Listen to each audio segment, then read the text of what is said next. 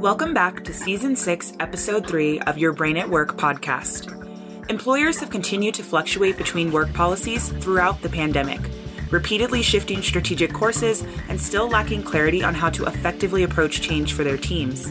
Many organizations, like some of you listening, have not physically seen each other in up to 22 months. Considering this isolation paired with the heightened frequency of current events taking place, it can feel chaotic. This places a large amount of onus on leaders to take responsibility for the well being of their teams. How do they keep teams connected when they are physically distanced? What's the science behind connection? Why do we crave it so much? How valuable are stories in the new manager employee contract? Last week, we discussed the shift from surveilling employees to outcome focused management. Think of this episode as a deeper layer into the interpersonal expectations set for leaders during this time. How can managers drive and foster connection? What opportunities are possible to strengthen the interconnectedness of teams? We will discuss that in this episode. I'm Shelby Wilburn, and you're listening to Your Brain at Work from the Neuroleadership Institute. We continue to draw our episodes from a weekly webinar series that NLI has been hosting every Friday. This week, our panel consists of Dr. David Rock, CEO and co founder of the Neuroleadership Institute, Camille Inge, researcher and consultant at the Neuroleadership Institute, and Jeff Salters, facilitator at the Neuroleadership Institute. Enjoy. Good morning, good afternoon, and good evening, wherever you're joining us from, and welcome to your Brain at Work Live. I'm your host, Shelby Wilburn. Thanks for kicking off a new month with us and joining today's session Manage the Movement, the science of keeping teams connected during chaos. Welcome to the party. For some context, it's the title of one of the best selling books by our CEO and co founder, Dr. David Rock, and it's also the name of our blog and podcast. Our first guest has been a key contributor for seven years to NLI's perpetual reimagining of how we work.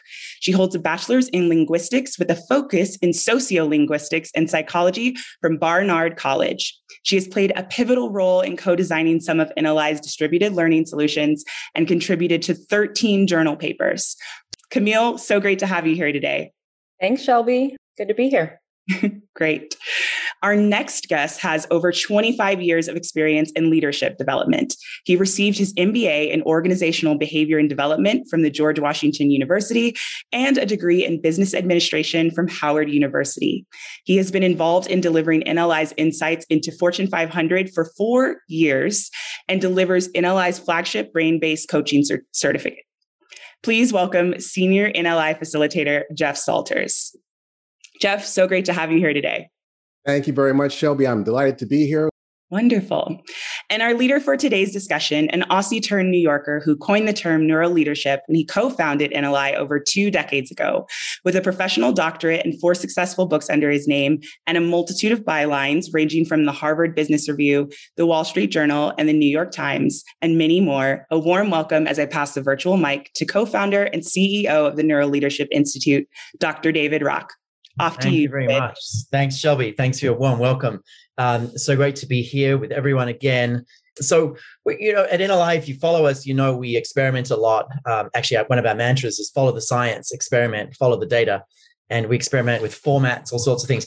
And recently, as we've been kind of doing a lot of thinking about, you know, this hybrid world, especially, we've been experimenting with building new models and building new tools, and also kind of a slightly different format for a few sessions. And what I'm going to do today is I'll probably share quite a bit of the, the research, and then two of our really fabulous practitioners who work with organizations and the research are going to kind of fill in the blanks and also look at your comments and questions. It's quite interesting doing both.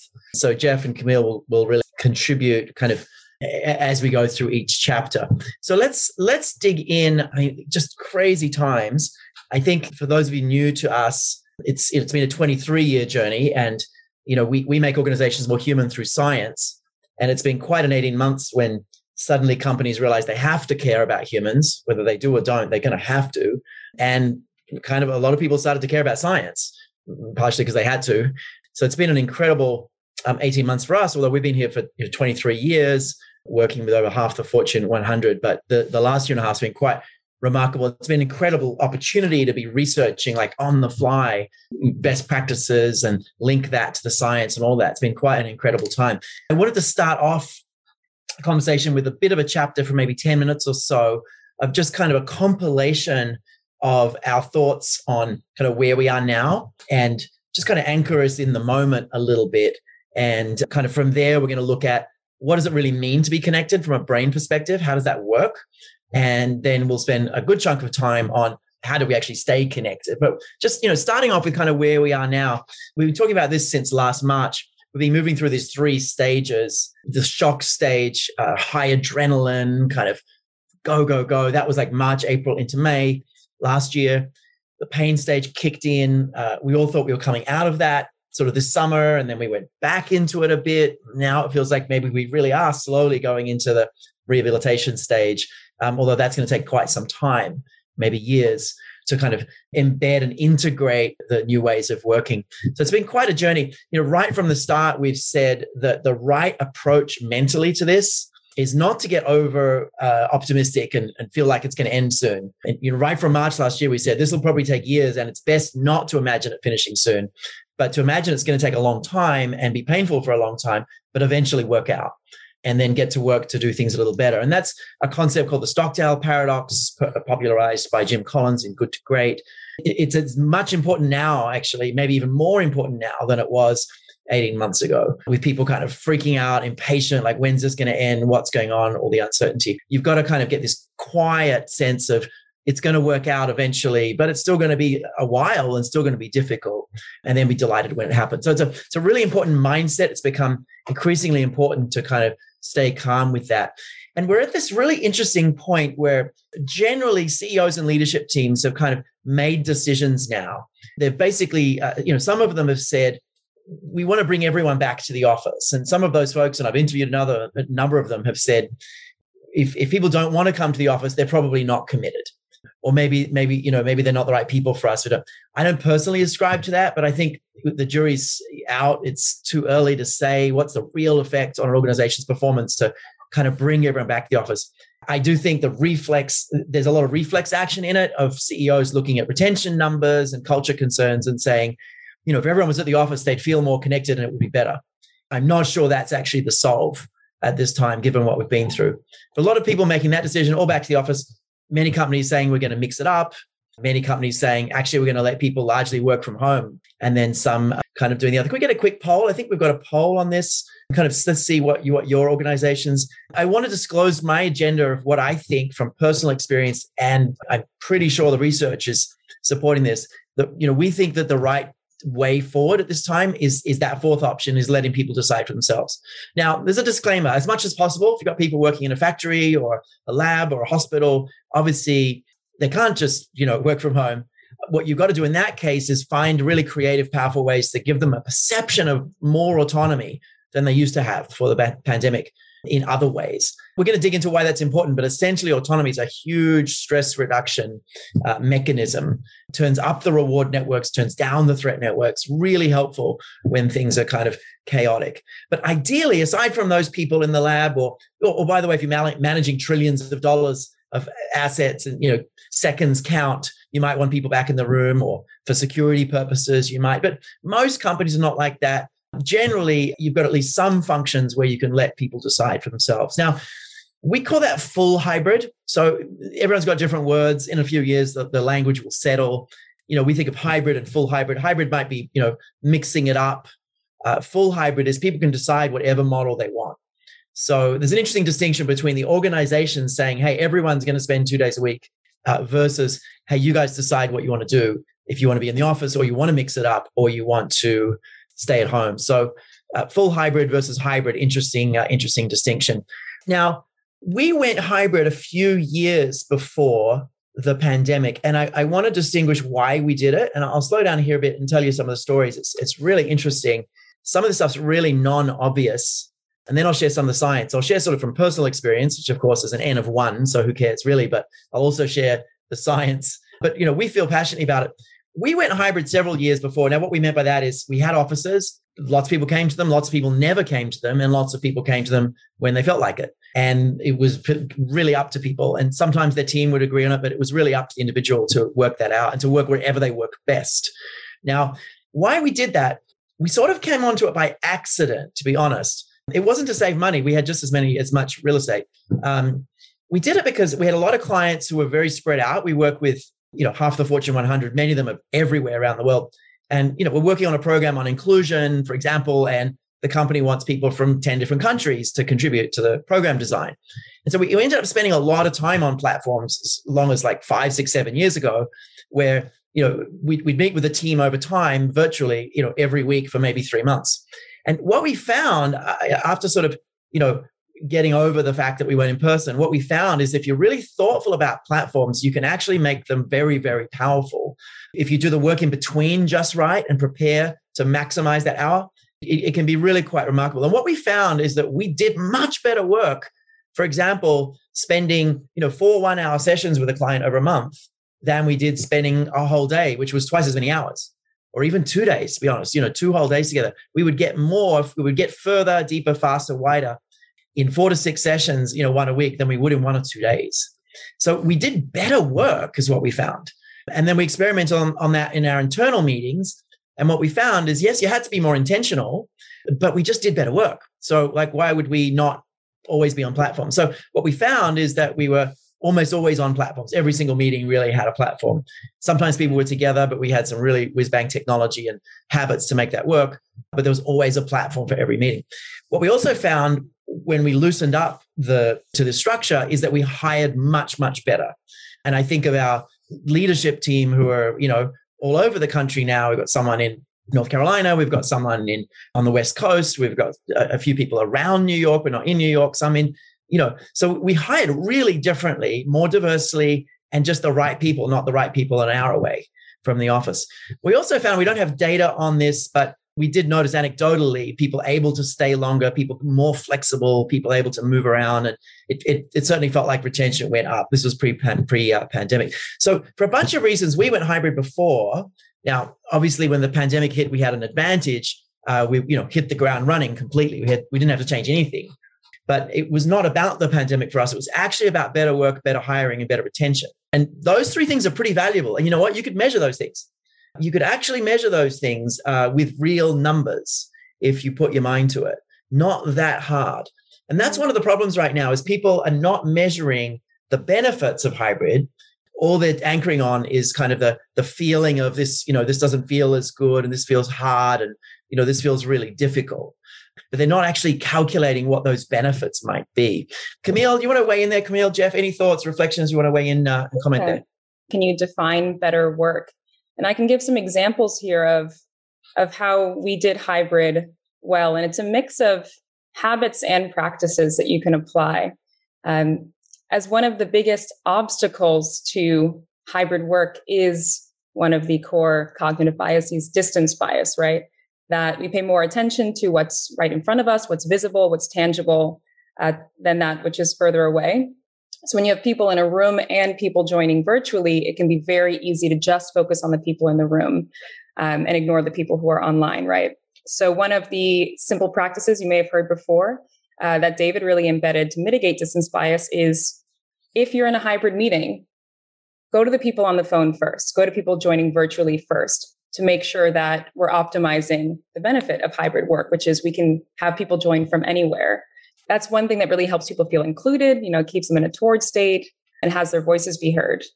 And then the practice that I know you've talked about a lot, David, of, of parallel processing, which is having some sort of live digital document like Google Docs, and uh, not sponsored, where everyone can put in their input if you're brainstorming or collecting ideas or trying to find a solution at the same time and you can all see it live. And so you're actually optimizing the time you have together and hearing everybody's voices. And there are little techniques within there to even mitigate bias further by keeping it relatively anonymous. So things like that wind up including more diverse perspectives and therefore coming to uh, sounder conclusions. Yeah, thanks, Camille. Basically, the work was just higher quality, more creative, more thoughtful, more innovative, probably showed up in innovation, probably you know a function of being more inclusive. Everyone really was speaking up. Platforms enable more inclusion greater inclusion if you use them. My favorite question is you know if you're in this meeting i want to hear from you or you wouldn't be here. So i want everyone to put a comment in the chat you know right now about such and such. You know we just presented something. You know i want everyone to give me three points on why this is a good idea. I'm going to give you you know two quiet minutes to do that. So it's there's all this stuff that you can do. We just found more creative more inclusive uh, and the work was better. Jeff, do you want to comment on any reflections you have on this uh, or any comments, any questions in the chat? I appreciate it, David. Uh, I was uh, uh, delighted to see the 4% of people, only 4%, were uh, in, making sure that everyone was back in the office. I've anecdotally, I've run into several people who've talked about how their leaders really felt strongly that everyone should be back in the office, even at the extent of losing top talent and, mm. and insisted that occur. And one of the questions we often get, David, I'd love to hear your response to, to this is, you know, how do you control what's actually going on? You know, how do we know what people are doing? And that's one, yeah. of, one of the reasons why people insist on having folks come back to the office. There's this thing that happens that when you give employees more autonomy, more control of their time, you're kind of taking a feeling of control away from managers, right? So you give employees get more autonomy, managers feel less autonomy, right? Control kind of it's a bit of a seesaw like that. And, and some managers will react because they feel, experience a threat response. They feel like uncertain, uncomfortable, out of control. You know, what we react is, is trying to regain control. We did a whole session on this last week, uh, but we talked about last week outcome versus surveillance mindset. And definitely one of the challenges is some leaders really kind of clamp down and say, hey, copy me on every email, you know, give me a daily summary of everything that happens. You know, I want an hour meeting every week where you walk through everything you did. Um, and it's really exhausting for people. They feel micromanaged and you know, tell me if you're going for a walk, you know, to walk your dog. I need to know. Like this kind of stuff is sort of could happen, and it, it's kind of a scary path. But let's let's stay a little bit on this journey because I want to give you, uh, I want to make sure we get to sort of the central things. But one of the challenges with hybrid is that is sort of in in behind this riddle. Here's a riddle: What exercise, um, studying, diverse teams, and hybrid work potentially all have in common? What do you think that is? We think that actually they're all really good for you, but don't feel that way. Exercise is really good for you, actually hurts for quite a while. It might hurt for months before you start to really, really feel the benefits. Certainly, you're going to be a month or two sort of exercise regime before you feel like your returns outweigh the effort. It's a lot of effort. Studying might be years of effort. You don't see the return necessarily for years, right? Interesting, diverse teams. People report feeling less confident in their work when they're in a diverse team, but they're actually performing better. You know, people report feeling like they have to work harder and they have to actually you know think harder work harder but they're actually not as comfortable and as confident in their work itself. So so all of these things essentially have a fluency issue. Someone said stretching which is true. They also have a fluency issue which is they like you have to work at it. It's not it doesn't come easy. And what happens in the world is anything that's not fluent, we steer away from and we try to steer towards things that are fluent. And fluent literally means that the, the, cognitive effort in understanding something. So, you know, it feels difficult, feels effortful, and there's no data on the benefits here. We don't know if the benefits are going to come in a week or a month or a quarter or if at all. And I really encourage you to think a lot about how you might measure the upside of hybrid in your hiring, in your retention, but even in the quality of work and the speed of work. Not not just in the you know real estate savings, which could be zero or a lot, but it's not the point. It's more the real productivity benefit. So we think that there are big benefits. The research on this is really interesting. One of the one of the challenges with hybrid, with this whole area, we call it the one third problem, is that people are pretty evenly split. And this is not one specific study. This this roughly this data has showed up in about six different studies we've looked at, and it seems to all anchor on about this number. So it's an approximation, but um, it's a meta-analysis of, of, a bunch of different studies. But about a third of people um, are really passionate about going back to the office.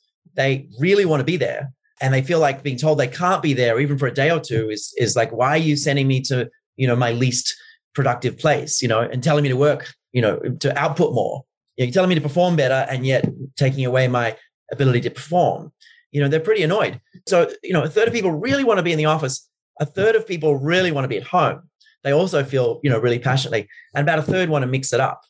Now i do not ascribe to the third of people who want to be at home being people who just want balance and not work too hard and all that at all. Uh, personally, I find folks who work at home work probably harder, more hours.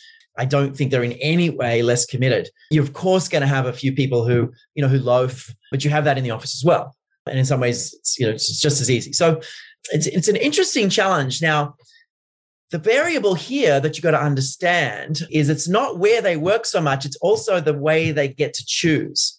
So this is an interesting study. People were given the choice to continue to work from home or return to the office. And what we found is that both groups actually increased productivity 22%. So whether you went to the office or went to the home, if you had the ability to choose, your productivity went up. So this is a, a, a statement about people are really different and people who are eh, allowed to choose do better. It's kind of both. People are really different. People allowed to choose do better. It's hard to pull out, you know, the effect of both of those. Would be a really interesting study to try and pull that apart. Uh, Camille, we can think about that later. But there's another study also, there's a few of these this is uh, you know kind of crazy people allowed to dress up their cubicle increase productivity 25% you know kind of similar number so what we're seeing is the basic kind of effect of autonomy itself is pretty high and then you've got the productivity effect so so at nli we think the autonomy factor is really really key in uh, making this whole thing you know really really sustainable and it's showing up in lots of different data a new study from microsoft just came out camille do you want to explain it maybe we were reading the study earlier it's, it's not yeah. very fluent. No offense to Microsoft. yeah, basically that you know there's a split between who wants to work from home and who wants to work from the office. But the reasoning for their choices is that they want to make the best choice for what makes them do the best work. So everyone, there's individual variance in people's home life situations in what they're doing at work. And so it's there's no one size fits all approach, but at the end of the day everyone wants to make the most out of where they work and the quality of the work that they do.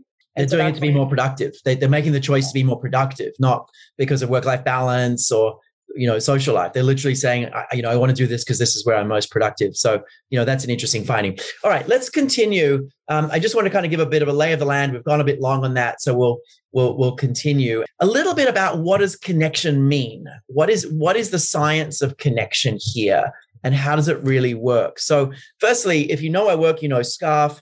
Connection is really the relatedness part of scarf. It's the sense of literally being in, in in group with people. It, it's interesting in the brain when you classify someone as in group, you start all these different processes that are similar to that person being you. Like you actually process their thoughts and inputs in a similar way to you process your own thoughts and inputs. So when you're dealing with someone who's in your in group, when you feel con- which happens when you feel connected with them, collaboration is much easier. There's fewer misunderstandings.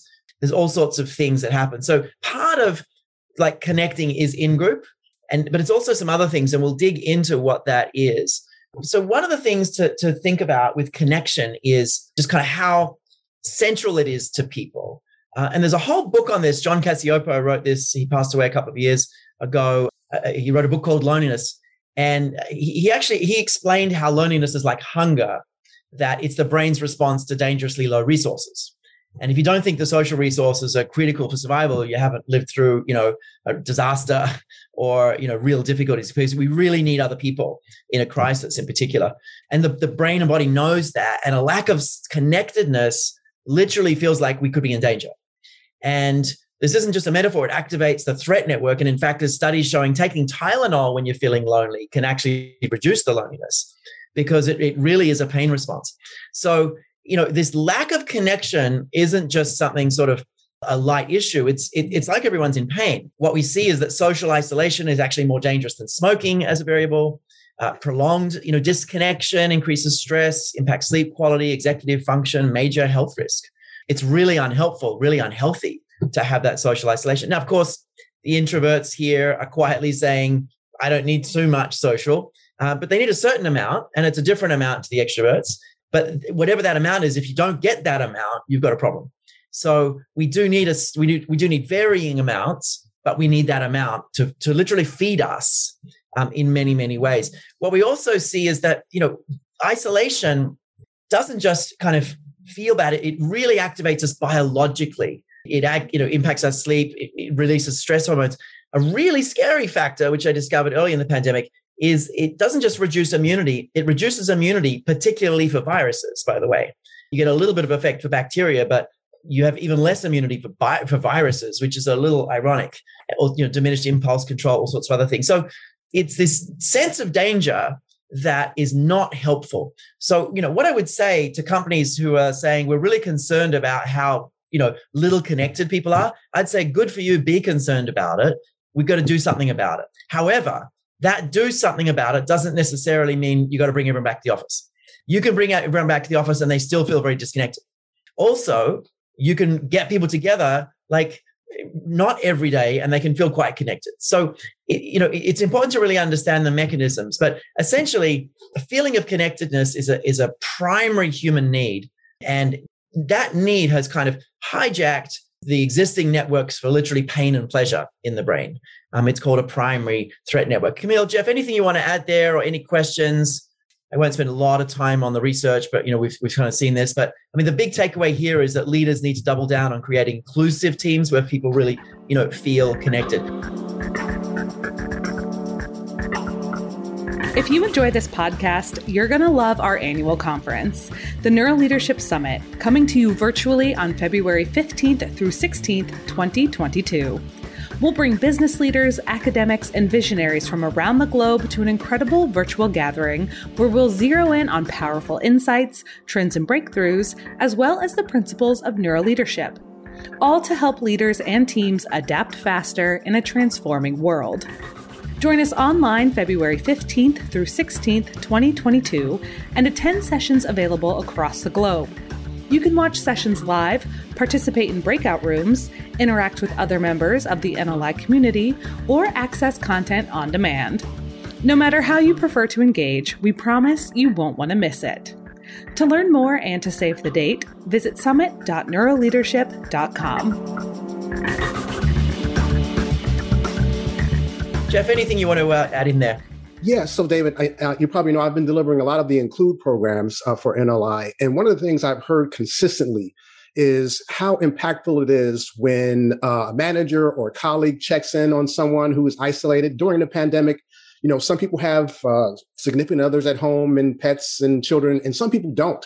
And to your point, the loneliness has really been challenging for for many people. And just to have someone check on them or to hold meetings and one on ones we've been encouraging more of those kind of things to mitigate the, the loneliness that people have felt.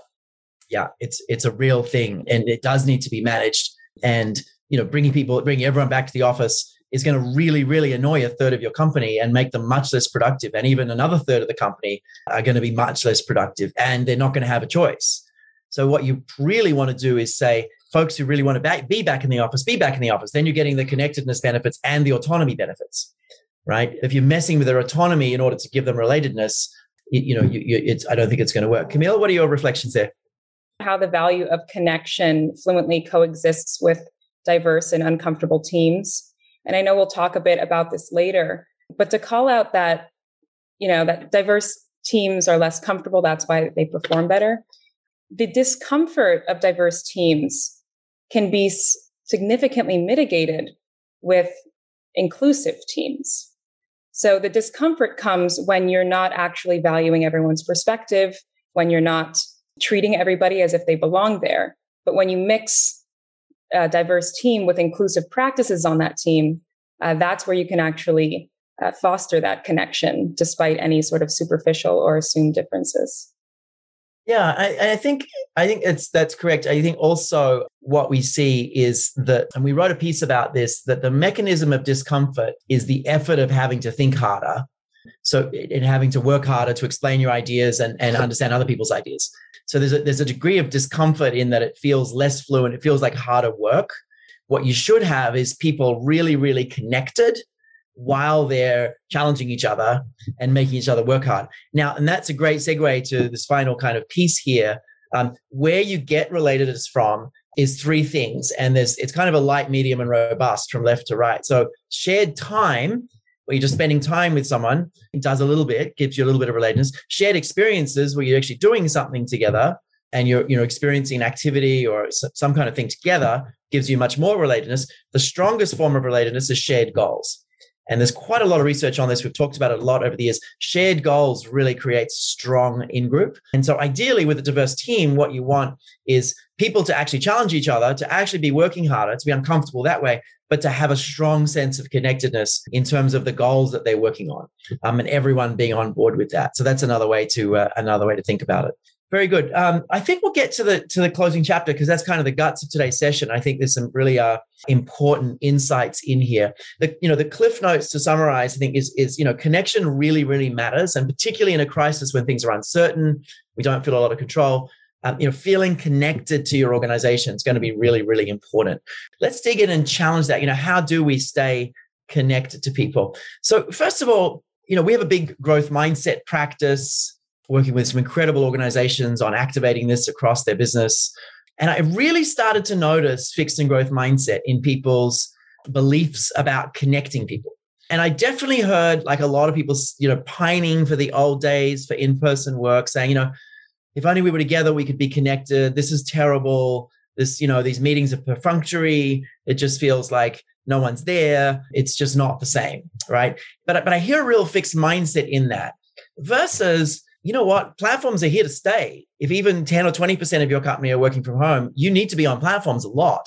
So how about we work out the upside of platforms and really, really leverage those and make those really work for us. And this is again one of those things where it doesn't necessarily feel better. Like being on platforms all the time might feel like harder work, but actually it's probably really good for you. With an exception, you know, there's nothing wrong with getting, you know, a group like a group of leaders together to spend a day or two days really going deep on a strategy, you know, once a year. You know, there's no question that certain times we're going to go really, really deep with a small group of people, uh, but you're not doing that every week all the time. Uh, but you know, developing strategy, looking for those breakthroughs. Some of those things might be better in person when you can in small groups, but on the whole, most people working virtually might be really good for the organization, but won't feel that way, right? Like the exercise and uh, studying before. But I think it's really important that you start with the growth mindset. Now, what are the upsides of a platform? We've been thinking about this for a while, and we've got kind of our first presentation on this, first hypothesis. We think that there are four upsides, four pretty non obvious upsides. Maybe the first one is that digital platforms have over meeting in person. And that these, if you really understand these and put them together, you can do some incredible things that will uh, make sure culture is even better and make sure people feel really, really connected. So we don't think that a platform world is destiny that, that culture diminishes at all or that you know connection diminishes. We think if you manage these, you can get it right. First one, I think we've all experienced this. If everyone's on a platform, you can connect with anyone anywhere. Right. And now this is amazing. If your company company has you know people across the state or across the country, across the world, you can bring folks together that would never normally come together. And that's really powerful. It's not just inclusive. Now you can bring together, you know, a bunch of customers with a bunch of R&D people, with a bunch of marketing people and have like little customer events to kind of take apart different concepts. You could never do that. It's too much work, right? But you can do that for an hour now, once a month, and see what happens. Um, so you can you can really include a, a lot more people. And I think you've all noticed this one.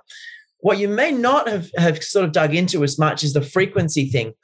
The benefit of virtual, especially if you're scheduling like 15, 25 minute meetings, you know, 50 if you have to, but these shorter meetings, especially 15, 25, you can actually check, it, like connect with those wide connections quite frequently, right? So briefly and frequently. So, for example, in this case, if you're onboarding people, you might get a group of folks together that spend 15 minutes twice a week you know, maybe a Monday and a Friday, a small group of people who are all onboarding at the same time get together with a facilitator who knows the company and they set their goals for the week and they debrief, but it's just 15 minutes. They happen to be all over the country. You can't do that in person. Um, it's it, it's really really hard to do. So you can connect anyone and you can do it frequently and quickly. Now the third thing is is the efficiency as well. So you can do it very efficiently. You can bring people together quickly, get them out quickly if you use parallel processing, you can actually move through a lot more in 25 minutes than you can in 25 minutes in person, a lot more. Uh, you know, good, uh, you know, well prepared platform is much more efficient minute to minute. If you if it's well prepared and the leader is facilitating, you know, even decently, uh, minute for minute, it's a lot more efficient. Obviously, sitting across from people has its advantages, but there's some advantages to being able to see 20, 30, 40, 50 people on a screen also and see everyone's face at once, see people's reactions there's some advantages to being, you know, feeling watched by 10 people at once. You certainly pay attention. All of that goes away if most people are off camera. So if we go back to a world where most people are off camera most of the time, we're going to have terrible problems. Attention's terrible. So you do want to have, you know, a principle of most people on camera most of the time and, you know, people allowed to go off to manage things or, you know, for personal reasons. But you can get good attention if you in certain ways. And I want to give away a secret we ran workshops since like 1998 on how to transform your coaching skills through understanding the brain and you know really generating insight so so I, mean, I used to run most of our programs. We've we've got twenty thousand something graduates of our big brain based coaching program, which Jeff is one of the facilitators of now. But anyway, over years and years and years, when I was running programs, you know, for us and for companies, I was fascinated with the question of what's the right number of people to have around a table to maximize the learning experience. And I experimented over and over and over and over and over with different numbers and uh, came to a really, really strong conclusion about this. And what I found is that you need people like really focusing, like it happens, like it happens one on one. You know, when you're one on one with person, you can't like you know just check your phone. It's really rude. You you got to pay attention. So I want that real focus, but I also want diversity of ideas in case you sort of you know the conversation is not as interesting with one person. You want lots of different perspectives to see patterns to be able to see themes you know if you're asking for feedback or if you're kind of look you know unpacking an idea so sort of this balance. How do we get a good amount of perspectives, but also have good attention? And what we found is that there's a magic at four. That when you have four people in a conversation, everyone really focuses. Like you can't actually goof off. Everyone's got to really pay attention. It's good diversity of inputs. And it can actually still be quite personal. You're still willing to share really personal things. I find you get to like six, seven people, they're much more, you know, kind of guarded, less open. If it's just one or two people, uh, or sort of two or three people, there's less kind of interesting conversation, and it's it's sort of less engaging. So this is an interesting number. You can maximize attention if you keep groups low. So you know everyone who's talking about onboarding, for example, put groups of people together into fours. Uh, maybe three new graduates and a facilitator meet regularly. Um, you'll have really rich personal conversations where everyone's really paying attention. But we think that there are these tremendous upsides to digital platforms that people are not uh, are, are, not kind of focused on. Um, Jeff, anything coming up for you? You want to um, weigh in there? I will simply say, as someone who delivers uh, virtual programs all of the time, I try to make sure my my breakouts are around four people for the reasons that you suggest, and always more effective. We, we if we add more, we get the free rider effect and all those other things that happen. So much more productive. Yeah, absolutely. Yeah, a few things coming up. It's something I personally relate to especially as a Leo, just loves like mirrors of any form, that having your video on while you're in a meeting can be very taxing. It can be distracting. One for the eh, for the self monitoring of it, watching yourself in real time is very unnatural. And so embedding practices where people can go off camera for a few minutes as needed. There's a simpler way, hide self view. You just hide self view or hide self view, which I did not know was a feature. So right. something new every day. Yeah, it's amazing. Let's teach everyone right now. Let's teach 389 people right now. Scroll over your picture. I didn't mean to interrupt you, Camilla. I just got so excited. Um, no, go for it. Because uh, I just I don't want to encourage like go off camera. It's it's it's really really different when people are off camera. I agree. It can feel exhausting. I would say make your meetings shorter and get your facilitators of those meetings trained to make the time much more useful and uh, you know be on camera most of the time but hide your self view for sure because it is exhausting the other thing i want to say about that is if you just leave 40 hours open in your calendar for meetings it will get filled you know filled with virtual meetings and that's actually not healthy my recommendation is leave Monday open, minimal meeting Mondays. Leave Monday open to do your own work. Leave mornings open, minimal meeting mornings to really do your own work, your own focus work. You'll get, excuse me, you get a whole lot done. So if you're spending the whole week on Zooms, your brain's just not built for that. That amount of like it's it's socially exhausting. Um, 25 and 50 minute meetings, and after three virtual meetings, take a break and do your own work as well. So we've got to sort of get into some of those habits, but certainly feeling like you're being watched by 10, 20, 30 people, you know, takes some cognitive load. So, you know, don't try and schedule 100 meetings a week as well. Jeff, Camille, anything else coming up for you? I'll see if I can interrupt you again. Be perfect. I love it.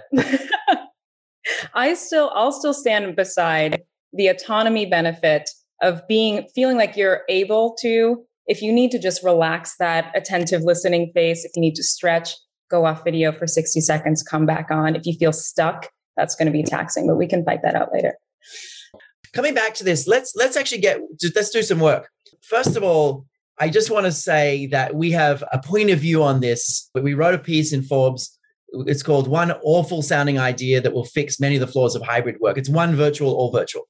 So, so we actually think that if anyone is on a platform, then everyone should be on a platform. And so what this means is if you've got, you know, any model, you're pretty much going to be on platforms a lot going forward. If we're right about this, that everyone on a platform is better, then you're going to want to get platforms right because you're going to be in a lot of platforms, you know, going forward. It's just going to be the the way meetings happen, unless everyone's in the office. If everyone's in the office, great, but it won't happen. So let's brainstorm. There are three big concerns. Let's spend, you know, a good five minutes on this, and I'd love your input in the chat. I threw in an idea, and we can we can you know let's brainstorm as a group. But everyone's concerned about onboarding, about keeping people, about culture. Those seem to show up in in studies from the conference board and others, and from our own as the three biggest issues that people are having right now about hybrid. And the sort of reflex action is oh you know bring people back in or part time. We think that messes with autonomy, and would, what would be better is leverage the upside of platforms. But what do you think? You know, what are some of the ideas we have? Let's start with onboarding what are some of the ideas that's you know how could we leverage the fact that you can connect with anyone you know regularly uh, really efficiently with you know good attention? How do we leverage that for onboarding? Jeff camille any ideas that, that you guys have well one tiny thing that you and i were talking about earlier is simply the you know when you're uh, having virtual meetings you have the ability to record them which means you have this treasure trove that you can then provide to others for onboarding so that's just like a very small tactical thing that's really useful to be able to share past meetings, for example, with with new employees. One small thing. Great. Very Screen sharing with the new hire is really powerful. People can literally mm-hmm. see what you're doing. One of the things that this gives you the ability to do is you can say to an employee, I want you to shadow, you know, this top performing employee to every meeting they go in, right? For the next week. And, and you can literally join on a Zoom every single meeting someone has because everyone's on platforms, right? Um, and that person could be across the country or across the world. Right now, you can go and join a completely different person who also performs well but has a whole different approach. You're going to join all their meetings for a week. And you know, after three weeks of doing that, three weeks, you know, watching the top performers and exactly how they do things, you're going to be unbelievably well trained. And you couldn't have done any of that in the old world. So my hypothesis is if you think about, say, onboarding, you actually can onboard people better if you leverage some of these upsides. Right, right. I like the comment here slow down information overload by staggering orientation. I remember uh, when I was in India at one point, they showed me the amount of content that they took people through over 14 days straight, no weekend. Like they 14 days, they took people through what should be like a year of content. It was overwhelming. Like, how do people like retain or process any of that? So the fact that you can meet regularly and you know quickly, you could do three times a week, Monday, Wednesday, Friday. You could have a 25 minute interaction to really dive deep and then have people go off and study things and come back, debrief, etc. So I think onboarding, there's a lot you can do. Some uh, Bradley saying, you know, virtual onboarding has allowed people to uh, engage with colleagues in different parts of the world. So you actually can create much more of a uniform culture if everyone's on platforms. And and I think we all saw that when, you know, the first year of the pandemic, when we all were at home but I think some of the benefits of that can be maintained through this time. And it's a one virtual, all virtual rule. What about retention or culture? We can put those two together. What ideas do we have for retention or culture? How do we leverage the upside of these platforms for retention or culture? How do we leverage the upside of these platforms for retention or culture? I mean, one thing I know companies are doing is the all hands meeting um, weekly. Many companies are getting the senior leadership team, you know, on video every week for an hour to the whole company. And that was unheard of, not to mention impossible in the past. But in terms of you know people feeling connected to the company and the culture thing, you know, to have the whole leadership team accessible, available, to really hear directly from them, you really get a sense of of connection to them. It's almost like you know, it's almost like secure attachment. You couldn't do that in the past. You could do that for 25 minutes, a quick check in with the leadership team. What's happening? How's it going? You know, some, and, and, so you can really stay connected that way. It's going to help with retention and culture. Retention and increasing autonomy when given uh, the choice of how you work best. So coming full circle there, you're more likely to keep yeah. people if you give them choice. Yeah, it's the autonomy thing, right? It's I, I want to do a T-shirt. It's the, it's autonomy, stupid. It's it's you know people having the choice in many ways. Remember that culture is shared everyday habits like culture is how a leader you know deals with an employee who's in crisis and whether they really show care or not right? Culture is how a leader deals with an unhappy customer. Culture culture is literally shared everyday habits. How do we learn those habits? Mostly unconsciously and guess how we do it? It's by watching faces. So if we're on camera interacting with people lots we're you know our face watching hours have gone up a lot right? So we're back to making sure we can see people clearly, hear people clearly. And you know, I think Sally's saying that the listening circles, it's it's almost time to do those listening circles again that happened when the racial crisis really hit last year. Uh, we got quite involved in those. It might be time again to do these listening circles. Like, how do we create uh, you know sustainable workplaces now? How do we really make that happen? We're going to talk more about that uh, next week as well. Camille, what's coming up for you? Yeah, what it comes back to is valuing the human. And so creating really intentional moments to get to know each other, to be able to share what your passions are, what you're like. I learned one of my coworkers is a professional video gamer. That hmm. never would have come up otherwise. That's awesome. And I absolutely want to learn more. We have opera singers and wrestlers here. I want to see, you know, pictures of your kids. What I want to see what's behind your computer screen. Like really connecting to each other as human beings with the chaos that's going on in the world. There's a lot of opportunities to intentionally create those human centric spaces, whether it's coffee or trivia or DJing. Um, I think that's really important for making people feel like they belong and like they're enjoying their work. We had a we had a really fun session last year. We had at Light, we had a talent show where people we were virtual talent show where people put together the most incredible performances and presentations, all sorts of things. And I was blown away with some of the things that people did and some of the hobbies and, and stuff. It was amazing. We got really, really, really connected. So really connecting on a human level, you can do it on a platform. It's it's really surprising. There is some training involved. Like you know you finish you, you know you this it's the little things like you finish a module and don't say does you don't say is everyone ready to move on because no one knows how to answer that you say is anyone not ready to move on you know, does anyone need more time? And then whoever's not ready can say something, right? So it's these little things um, that that help, and you know, using hand signals for I'm good, I'm sort of good, I'm not, you know, using the chat. That's a great hand signal. So it's there's all these little skills, micro skills, as well as some bigger skills around how you actually facilitate that are, that are actually quite trainable. And we, we do have a program for that called Flex, where you know a third of that program is literally the tactical skills for uh, for how to do that. But I think there's a lot of great ideas. I want to close with one big question, and it's kind of a question I don't have an answer to, but we know that seeing each other does feel good. There's no question. I want to go and play band again in the office, right? I want to go and, you know, personally spend time there, hang out with folks. It feels great, right? What we don't have is any evidence that it actually improves performance. And the, the real question is do, do we get that by meeting monthly? Do we get that by getting small teams to go for dinner together outside an office, right? Give them budget for that you know, every month or two months or every two weeks? You know, do we give them a lunch budget every two weeks to hang out for two hours and brainstorm together?